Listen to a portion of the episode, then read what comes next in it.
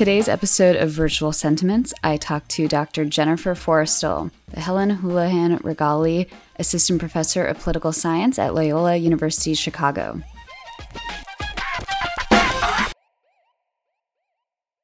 I can't wait for you to listen to this episode because I know I was really excited to talk to Jennifer because I really appreciate the work that she does and how she shows what taking a historical perspective and working in the history of political thought, working on thinkers like Alexis de Tocqueville, who you'll hear about in this episode, gives us a sense of how a lot of the problems we ascribe to new technologies like digital media are actually things that thinkers have been wrestling with since before those technologies even existed.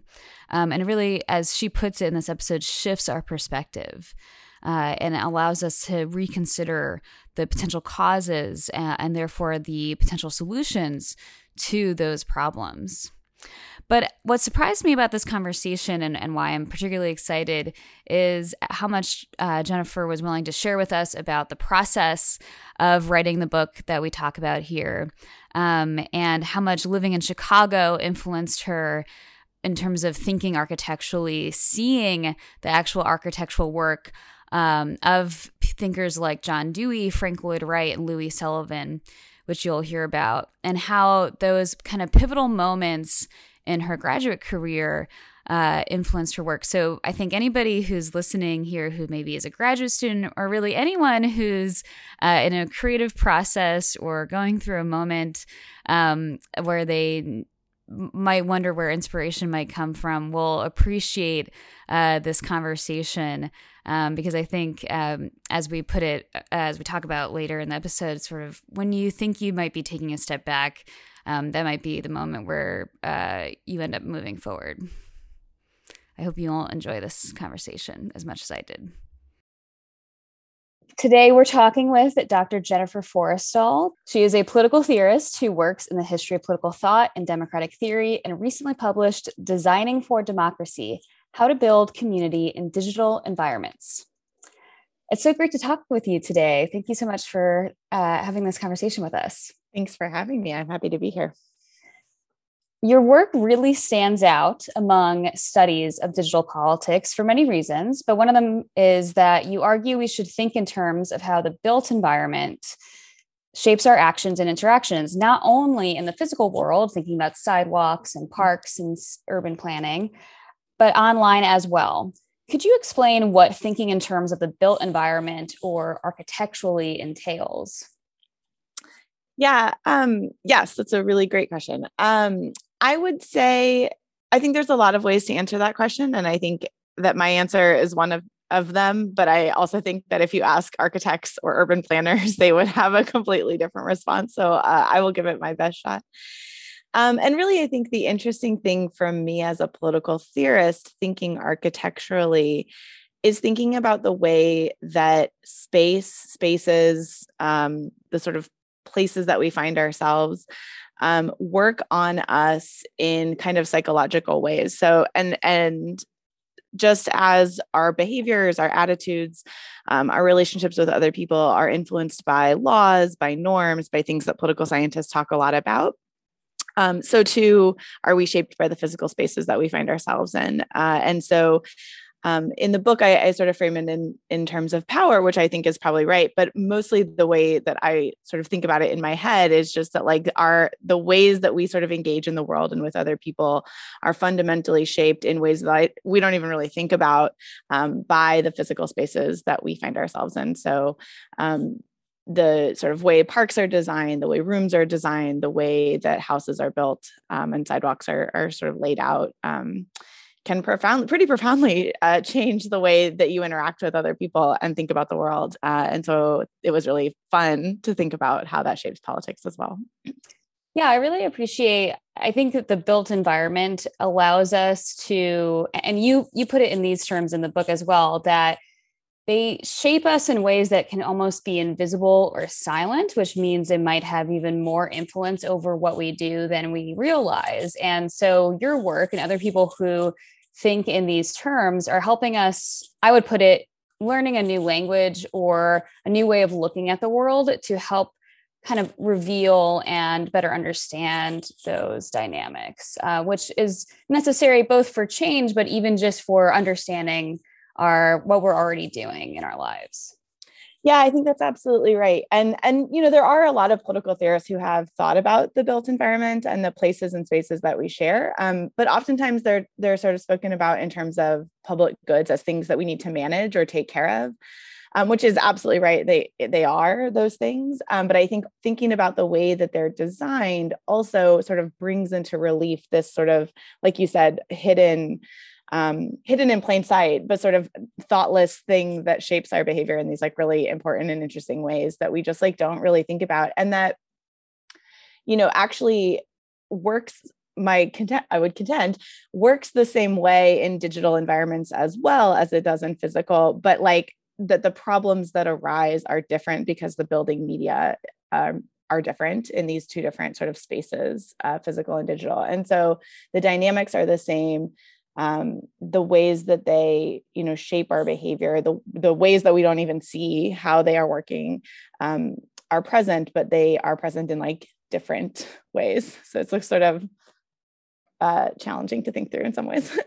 Right. No definitely. And i think so just to kind of flesh this out a little bit more for people who haven't read the book but hopefully will consider it after this conversation you talk specifically about kind of different features in the built environment. And so I think one that's a, a, great example to start with is the notion of boundaries. So I remember that part of your argument is that in the physical world, we can have a wall built, and that is a, a very uh, inflexible and a noticeable aspect of the environment. And it would take, it would be visible to people around if it were to be taken down. Whereas in the digital space, the possibility of boundaries kind of function in a different way. Could you explain a little bit about those differences between the physical and digital spaces?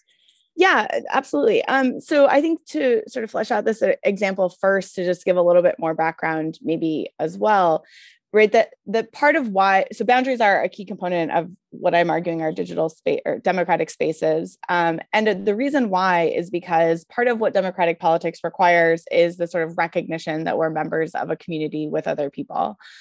Um, right you, you can't sort of do democracy by yourself. You need other people to do it with. Uh, and it's sort of it can be really hard to sort of recognize who you share things in common with and so, one thing in the physical environment that helps us do this is boundaries or sort of well defined spaces help us think that we have something in common with other people. And like we might not have thought about that prior, but when you enter into a room, you sort of psych again, it's a sort of psychological effect of saying, like, oh, like I must have something in common with the, the other people in this room.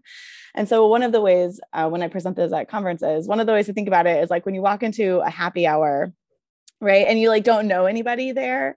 Part of the reason why it's like not weird to just walk up to random people and start talking to them is because you are in a shared space. And so presumably you have something in common. There's like a, a shared reason that brought you together. So that kind of dynamic is um, you could say you know oh it's because we're all here for apsa which is true right? That's a sort of institution um, that is bringing or facilitating that kind of uh, relationship between former strangers. Uh, you could also say, well, like it's a happy hour and like you mingle with strangers at a happy hour. Uh, and so, yes, that's true as well. But like you couldn't just do that in like on the street. It's weird to just go up to random people and be like, what do you do for a living? um, and that's because streets aren't as bounded, right? They're not as clearly bounded. And so, what boundaries are doing in that uh, physical space of like a happy hour or a bar is like turning our attention to the other people within those spaces and helping us sort of understand that we have some kind of relationship. It's ours to work out. It's not quite defined. Um, some spaces do that better than others, um, but sort of that's the sort of first step of of democracy or democratic politics is like figuring out that we have something in common.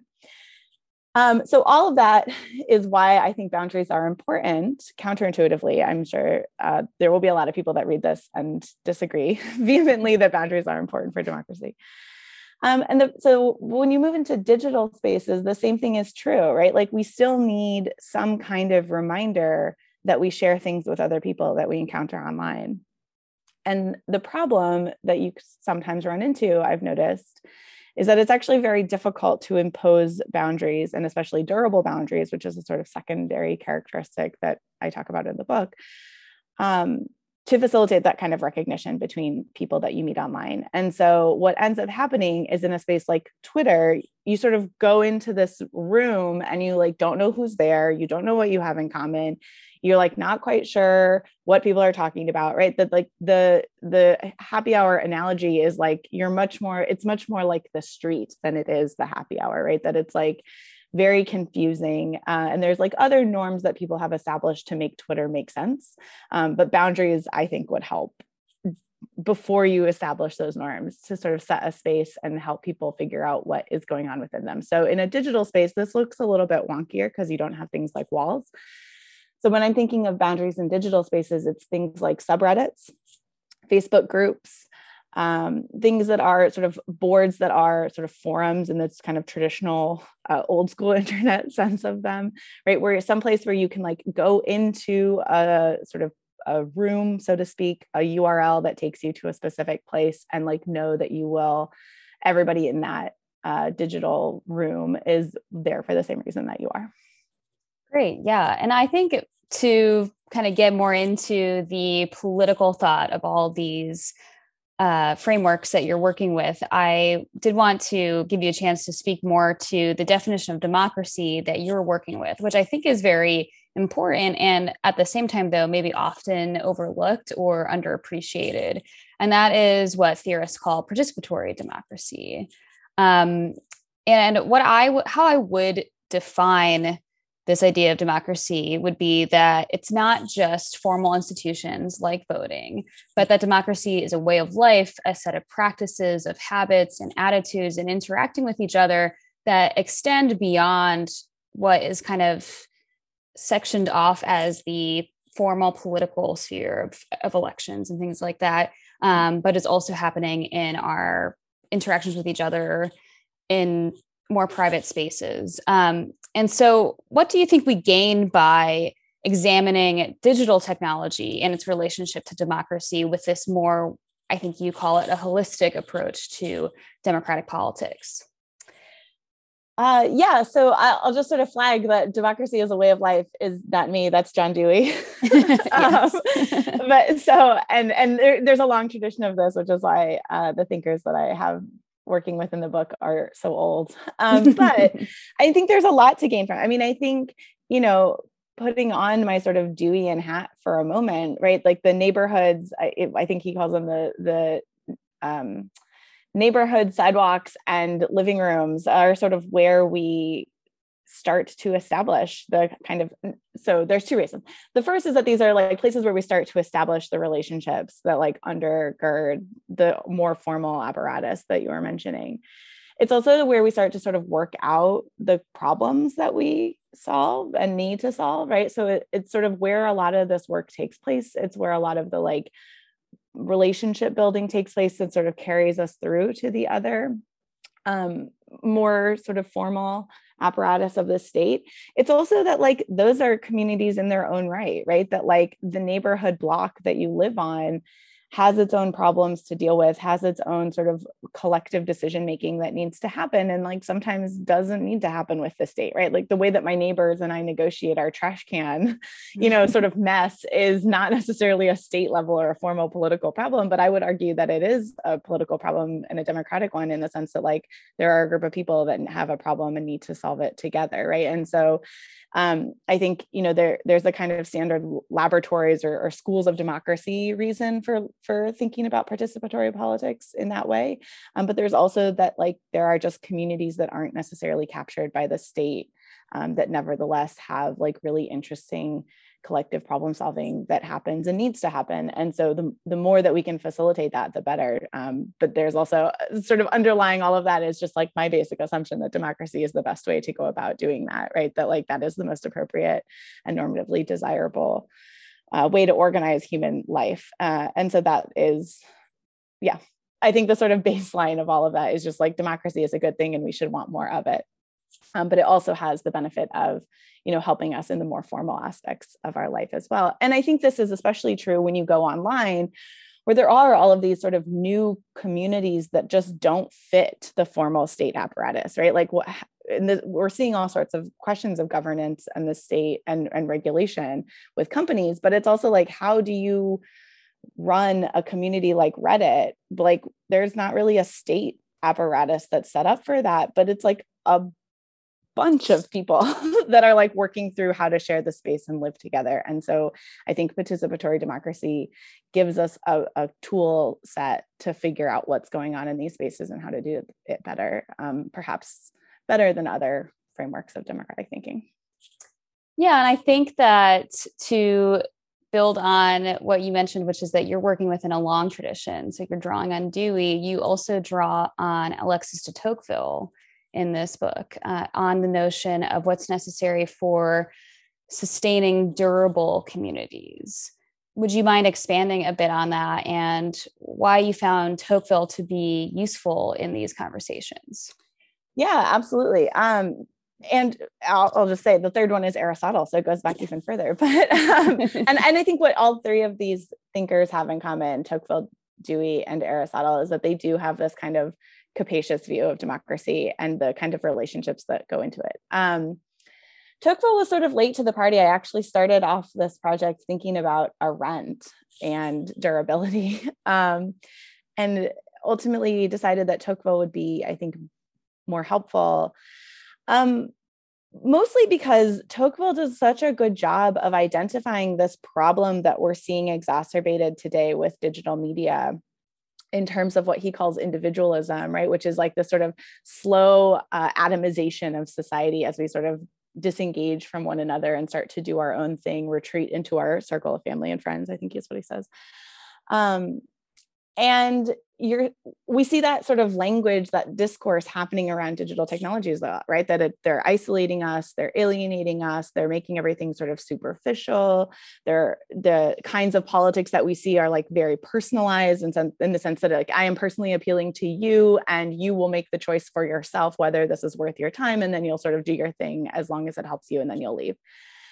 Um, and there's really compelling evidence that that social media in particular are doing that um, but the problem is so when you read Tocqueville, though, what you realize is like the problem is not social media. The problem is democracy, right? That that's a democratic problem. That's not a problem of technology. And so the solution is not a, a, social media solution or a technological solution. The solution is a democratic one. And so I think reading the thinkers in general uh, but Tocqueville in particular is really helpful to just sort of like shift our perspective a little bit on these kind of contemporary problems and to think about, you know, maybe there's something else going on with this thing.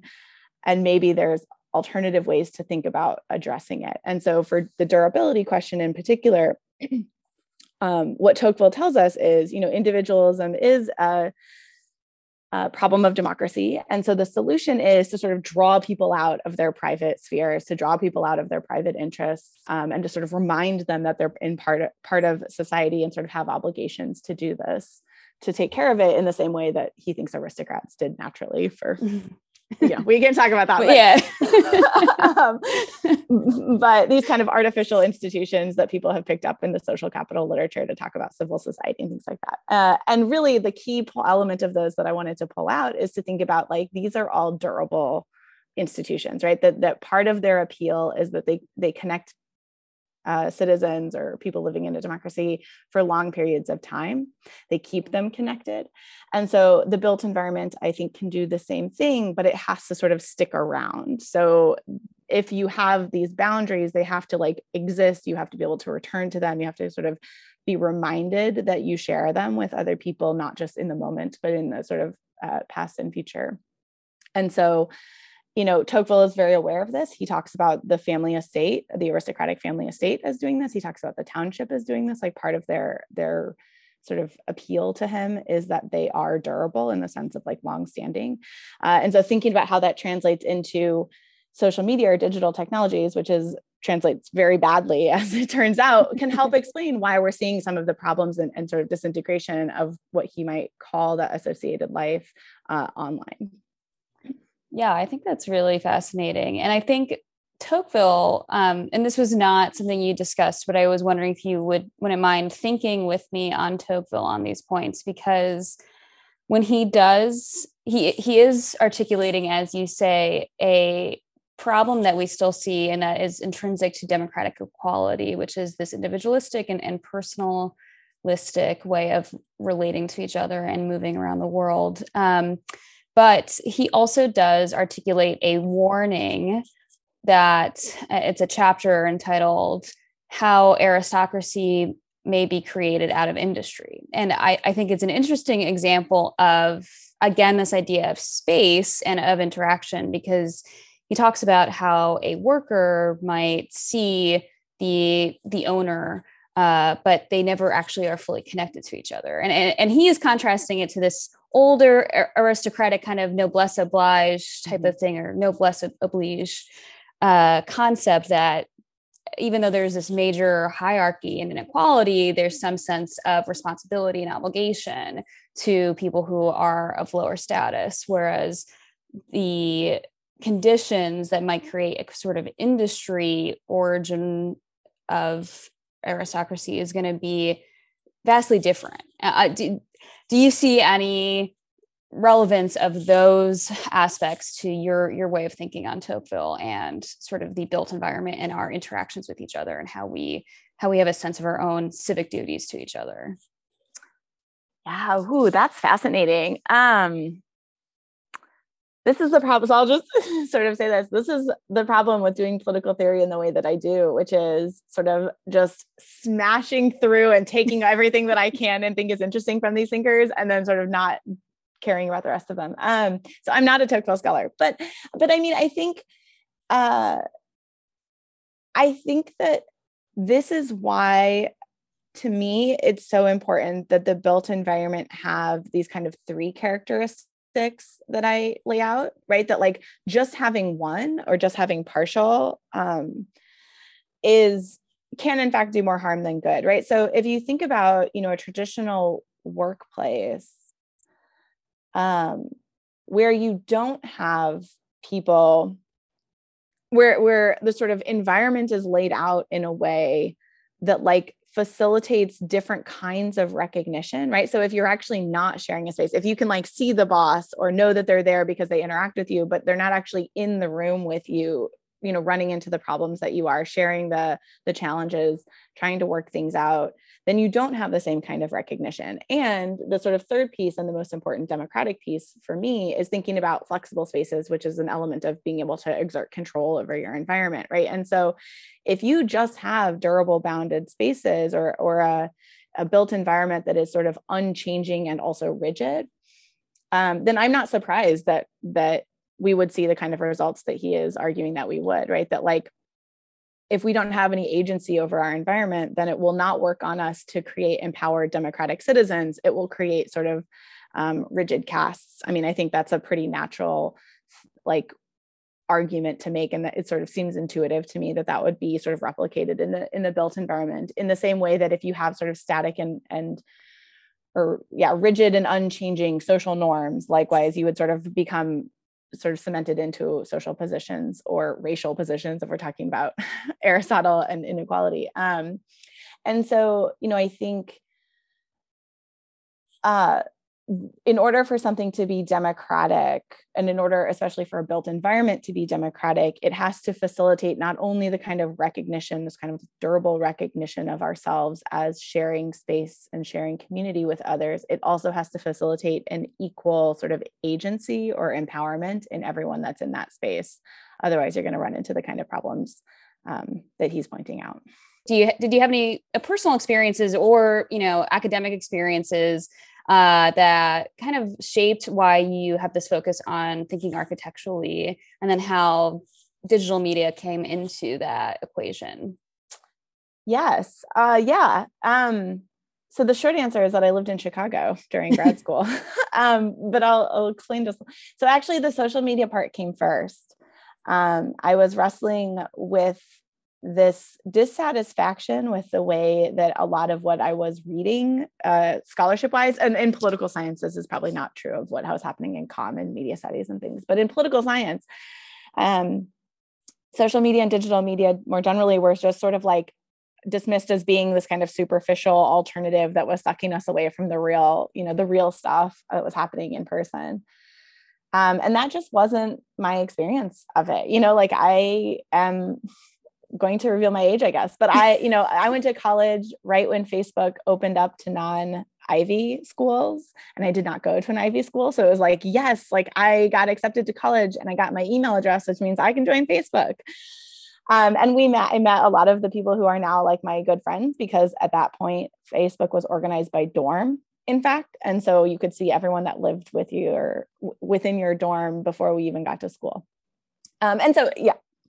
So I was uh, had for a long time understood this to be a place that sort of exists simultaneously to the real world and can enhance those relationships. And in some cases, can even have sort of help you form ones that you would not otherwise form because geographically you're too far away or, or whatever. Um, and so I was really unhappy with the way that things were going um, in the scholarship on social media. And I just was writing about it, but like not in a really sophisticated way, I think, looking back and then I got really burnt out. So this is another sort of like for those of you who are at that stage. Um, so in like my fourth or fifth year, I just like was just hitting a wall with my dissertation and I didn't know what to do. And so I ended up actually just taking advantage of a program at Northwestern that like was an internship. And I worked not on my dissertation for a while. And I ended up doing internships at like SHED and I worked at the American Library Association. And what that did is get me into the city of Chicago where I thought about and I ran into Jane Addams and thought more about the sort of history of Chicago. And then it turned out that Jane Addams uh, and her Hull House were a sort of point of community life that both John Dewey and Frank Lloyd Wright shared when they were in Chicago in the early 20th century. And that was like really interesting because it's like wow they're like actually thinking about what it means to build a democratic city like literally and figuratively. So you have dewey doing his education stuff at the lab school at university of chicago. Then you have frank lloyd wright and louis sullivan like rebuilding chicago after the fire and so there's just like this really rich sort of like body of literature that's all historical, just like thinking about the city. And as you and many others listening might realize, Chicago is like now a just architectural like dream. And so there's a lot of sort of resources here for that. And so I just started reading about that and, and enjoying that. And like there's just like so much lovely about the city um, that was really intellectually stimulating. And then I happened on this coincidence that um, when software developers are talking about building software, they actually use the language of architecture to describe it. and so this again was just kind of fortuitous because I was like, I have all this stuff in my mind about democracy and architecture, and like that happens to be the same language that people are using to think about software.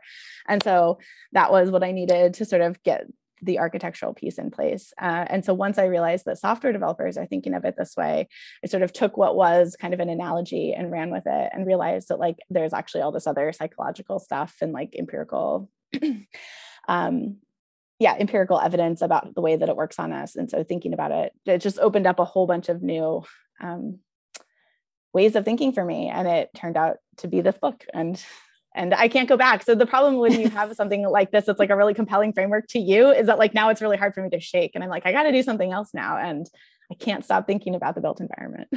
I, I think that's great though. And I think it, like I said, I think it sets the book apart. And I really appreciate you sharing with us your process and experience. And I think it does show that following your passions and even when it feels like you might be taking a step back can actually be what's necessary to move forward in your yeah, work? I think like and like just getting out. I mean, like I said, I was just pushing so hard and and doing the same kind of things that I had been doing, you know, reading thinkers and texts and that was helpful i mean eh, you know you can't do it without that but like for me it needed to be getting back into the world and like it did feel like i was doing like wasting my time in a lot of ways but it wasn't you know it connected me with history that I hadn't thought a lot about and like other ways of thinking like so texts that I hadn't thought about. So thinking about like Louis Sullivan's writing on architecture um, is really rich right? And so I ended up getting into this like archival stuff. Like you know it's just like it took me into places that looking back now are like very recognizably part of a research process in the history of political thought but at the time felt like a little lost. So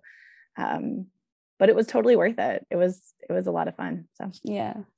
Yeah. Well and i think even though you know, you think of this book as architectural. I think one of the reasons why people are so receptive to it as a digital politics book is because and i think this is something that is really refreshing and something that i find very relatable you critically analyze aspects and more you know it's more about making visible these dynamics online and, and how these processes work and, and how we should think about them in democratic terms but you really come from a place of affection for digital technology. And uh, I I really find I really appreciate that, and I I guess I was wondering if you you could share more. You you did share a bit about how you know being on Facebook in the early days and it, it coinciding with your college college years affected that, but how you kind of think about how to approach digital politics when so often it can be reduced to people who are just super gung ho and think it's going to solve political problems, and those who are more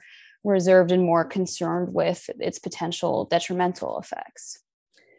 Yeah um i i do take a sort of more optimistic view of its potential. Um i have been working very hard over the past i don't know 10 years 5 years uh, to try and get more critical about it. I think that, that my problem has always been not being sufficiently critical. Um, because I think you know, there's just a lot of really exciting stuff that happens on the internet. And again, part of this is probably just like I am one of those people who like grew up with AIM, like it was just our mode of chatting, you know what I mean? Our mode yes. of communi- communication. And so um it I like it hit at the right time for me. But I also just think like it's hard for me to understand how you could not be amazed at some of the things that we see people doing, right? Like, I am not on TikTok. I am too old for TikTok at this point, I think, but like, I am just in awe of like what I don't know, Gen Alpha or whatever they're called now are like doing with TikTok. Like, I think the ways that they use it to organize, to like speak to each other, to like collaborate with strangers. Like, I think there's just like cool stuff that's happening. I think like Reddit just did an April Fool's um, joke, I guess, uh, that's called r backslash place. Uh, and they this is the second time they've done it. They did it first five years ago, where every single user on Reddit gets to change one pixel on this like big canvas every 10 minutes or something like that, right? So it's like too slow for one person to take over. Um, but obviously it's a blank canvas on the internet. So like it's going to be a nightmare, you'd think. But like what ends up happening, and you can watch this unfold, there's a lot of sort of like time lapse, but like people get together and like argue and like coordinate to try and get their thing on the th- like on the canvas to like you know try and get other people's off of the canvas and like it's happening in sort of real time but like you know you, it's hard for me to just say like you can't watch that and just be like this is an entirely terrible technology, right? That like look at the collaborate and this is kind of a silly example but it's like look at the kind of collaboration that like people are just hungry for and i think that it sort of shows us how powerful um, collective action is for humans right like i think that it's just uh, shows us it reveals to us a lot of of ourselves uh, if we're willing to take a look. And I think that that can be really ugly, but like I think that human behavior has also been pretty ugly for like non-digital yes. history, right? So yes. it's like it's a pretty convenient story to just be like everything was great until incels took over online yeah. or like Proud Boys showed up, and it's like. So I think what it does is sort of exacerbate some of the behaviors that we see both for good and for bad. And the just sort of eternal optimist Dewey and sort of democratic faithful in me is just like let's just like enjoy the good things and try to do more of them. Figure out why it is that some of these things work so well um, and try to do that more because obviously people are interested in it. Just look yeah. at the internet. Yeah. Yeah definitely. And i and as you said before too i mean i think it it's hard i i definitely agree. And i was when I was starting my PhD, it felt like social media was just systematically ignored by political science. And of course, there are other fields we're way ahead of us in thinking about uh, the politics on of online interactions. But um, yeah. and especially, I think within political theory, I think especially, and part of it just being because maybe because of our more historical perspective. But I really also came to appreciate the effect of the pandemic as something that has maybe really influenced how people think about digital interactions. And so, how has the pandemic affected your research and your thinking on these issues? Yeah.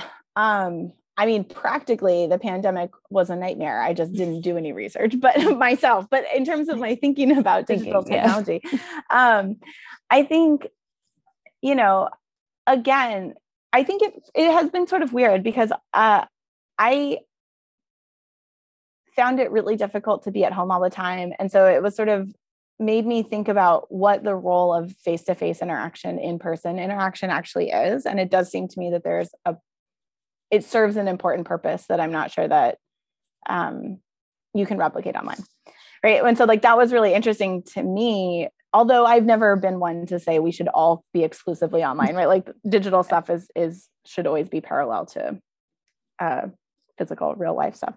Um, but it again also was just like very revealing i think in the ways that like people were able to find community in these like really interesting and important ways. I think the number of like mutual aid groups that popped up all over the place is really helpful and interesting. I think it called to my mind again i was thinking a lot about facebook groups in a bad way as a sort of source of disinformation and extremism and radicalization. And facebook groups are as it turns out also where like neighborhood groups would organize for mutual aid where schools would communicate information um, to keep people safe right? That like there's a lot of of interesting collective action or organizing that's happening in spaces that have been kind of written off as like quote unquote bad uh, that the pandemic I think also helped to reveal.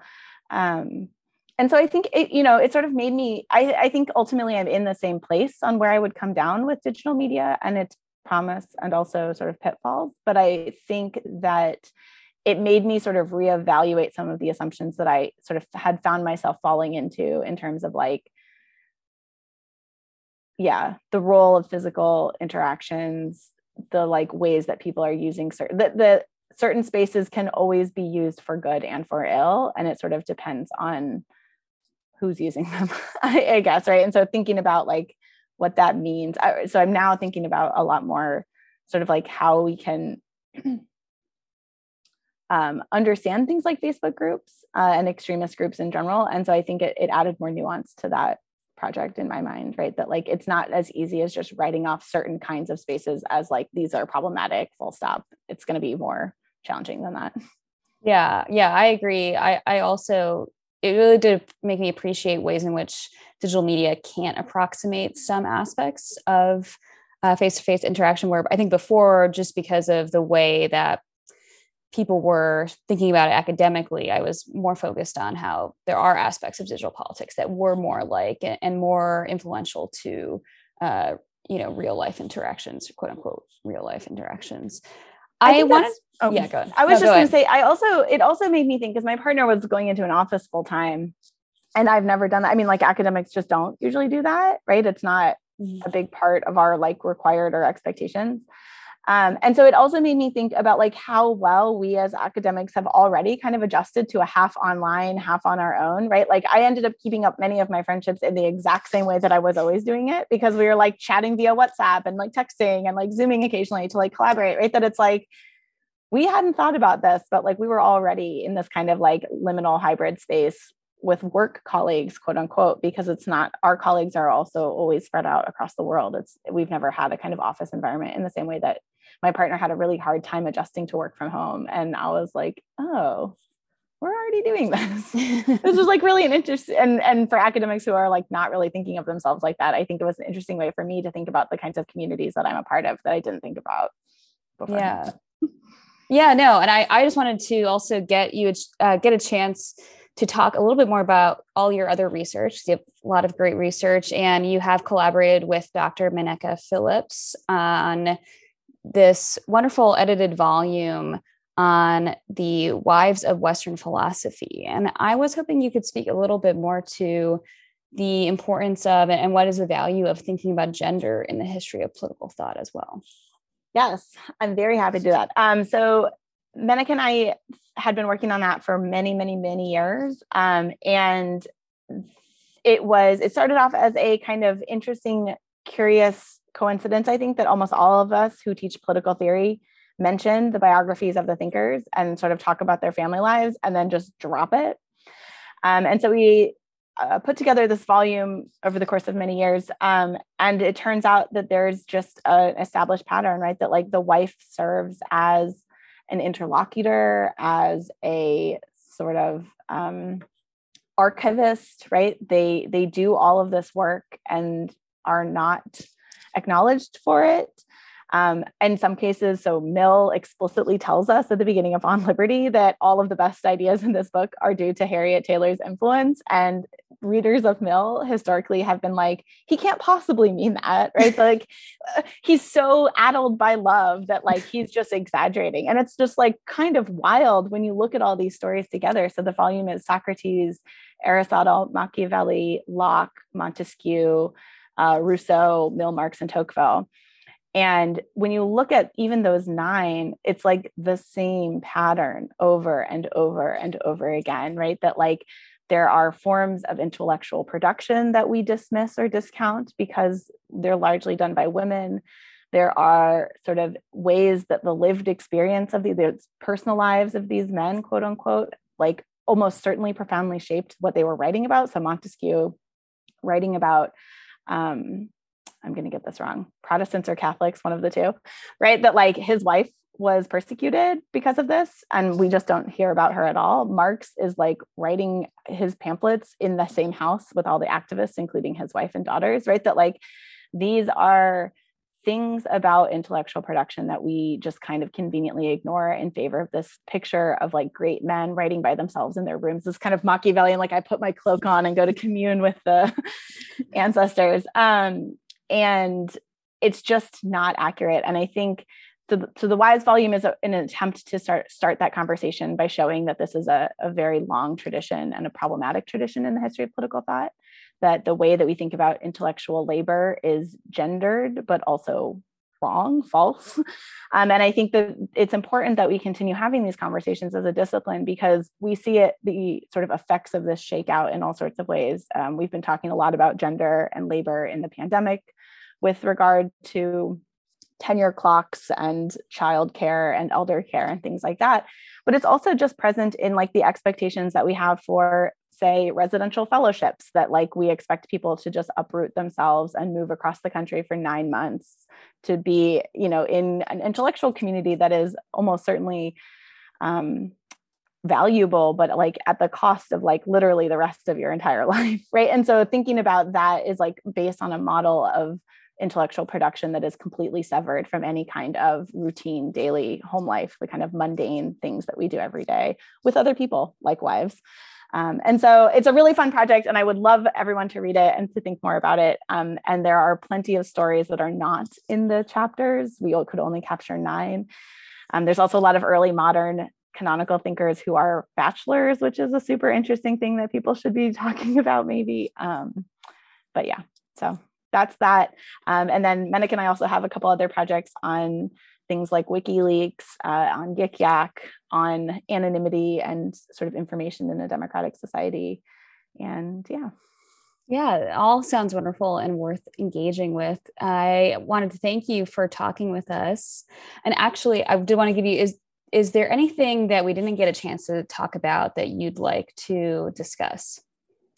Ooh, I, I don't think so. No. Uh, I will just say that, like, in my own work, I am trying to, I am, yeah, I think that architecture is a big part of it. I would love to hear people's thoughts on that. Like, so, I mean, I'm at the stage of that project where I'm like, what do people think of this? I've had it to myself for so long. Um, and I'm also starting to think more, though, about other kinds of ways that we govern ourselves online. So, not just the built environment, but thinking about the built environment is one layer and it's one layer among many. So, social norms, institutions like laws and rules and regulations. So those all interact with the built environment in really interesting ways um, that I am exploring in other avenues of my work, but I'm also really eager to sort of think with others about how those fit together as well. And that sounds like a truly democratic approach. So I think that's great. We'll Thank see. you so much. Thank you so much for speaking with us today. Thanks. It was a lot of fun.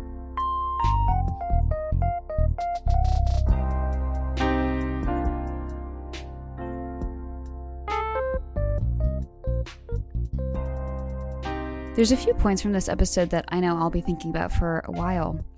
First, thinking architecturally about virtual spaces means thinking about how the designs of these shape spaces shape our behavior. To bring back a concept that we mentioned in our episode with Martin Gurri, this means thinking about affordances, so features of environments, or in this case, social media platforms, where we are incentivized or discouraged to engage in certain kinds of speech or actions. We talked in this episode about boundaries, which we can consider uh, walls in a town hall, for example, or as we discussed in a hotel ballroom for a political science conference happy hour. And we could make this analogous to a Facebook group or a subreddit. The boundaries of a shared space signal to the inhabitants of that shared space that we're all there with a common purpose or, or, or something in common. So we might feel a little bit more comfortable going up and introducing ourselves to each other. Um, or online, you might feel a little bit more comfortable asking a question about your hobby in a thematically appropriate subreddit than you would in a completely public Twitter feed. We talked also about the French social theorist Alexis de Tocqueville and his diagnosis of the problem of individualism and isolationism uh, that can slowly develop in modern democracies, where people slowly retreat to being just concerned with their most personal lives, their family and friends only.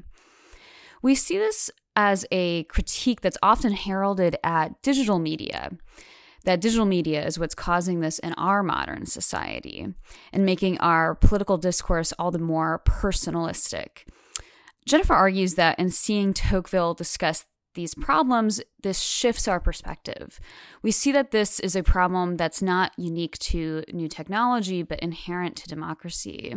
As she discusses in her book, and we talked a little bit here, Tocqueville really emphasized the American township that citizens' repeated interactions with each other in local politics, as well as in voluntary associations um, and, and, other social institutions, newspapers, and civil society, draw people out of these personal attachments and help sustain their durable attachments to each other. And I just want to emphasize here that I think seeing the dangers of uh, what we would call here atomization as a potential democratic problem rather than a technological one isn't to ignore the power that digital media has in our lives, but to see both social institutions and social practices and technologies as enabling and constraining our behaviors and two, um, able to be changed. So we can ask ourselves how can these institutions, environments, technologies be improved to be more democratic, to serve ourselves and our communities better. That's exactly what Jennifer Forestal is doing in her book, and I definitely recommend it to anybody who enjoyed this conversation. I also wanted to note Jennifer's discussion of the creative process of working on the book, um, especially in graduate school.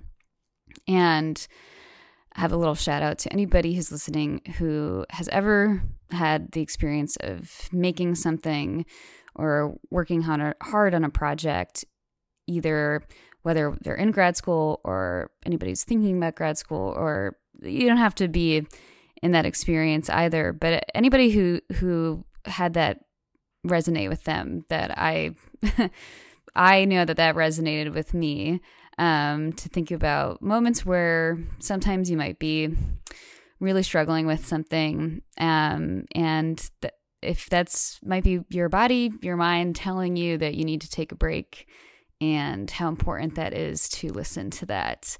Um, that's important for its own sake um, but also sometimes that can be just exactly what you need for that creative process um, to percolate um, and I think returning to um, a, a place of learning, a place of openness, and being able to be inspired and uh, feel passion um, in that way that Jennifer experienced with architecture and being surrounded by the idea of a sort of democratic architecture in Chicago and then translating that into her work on social media.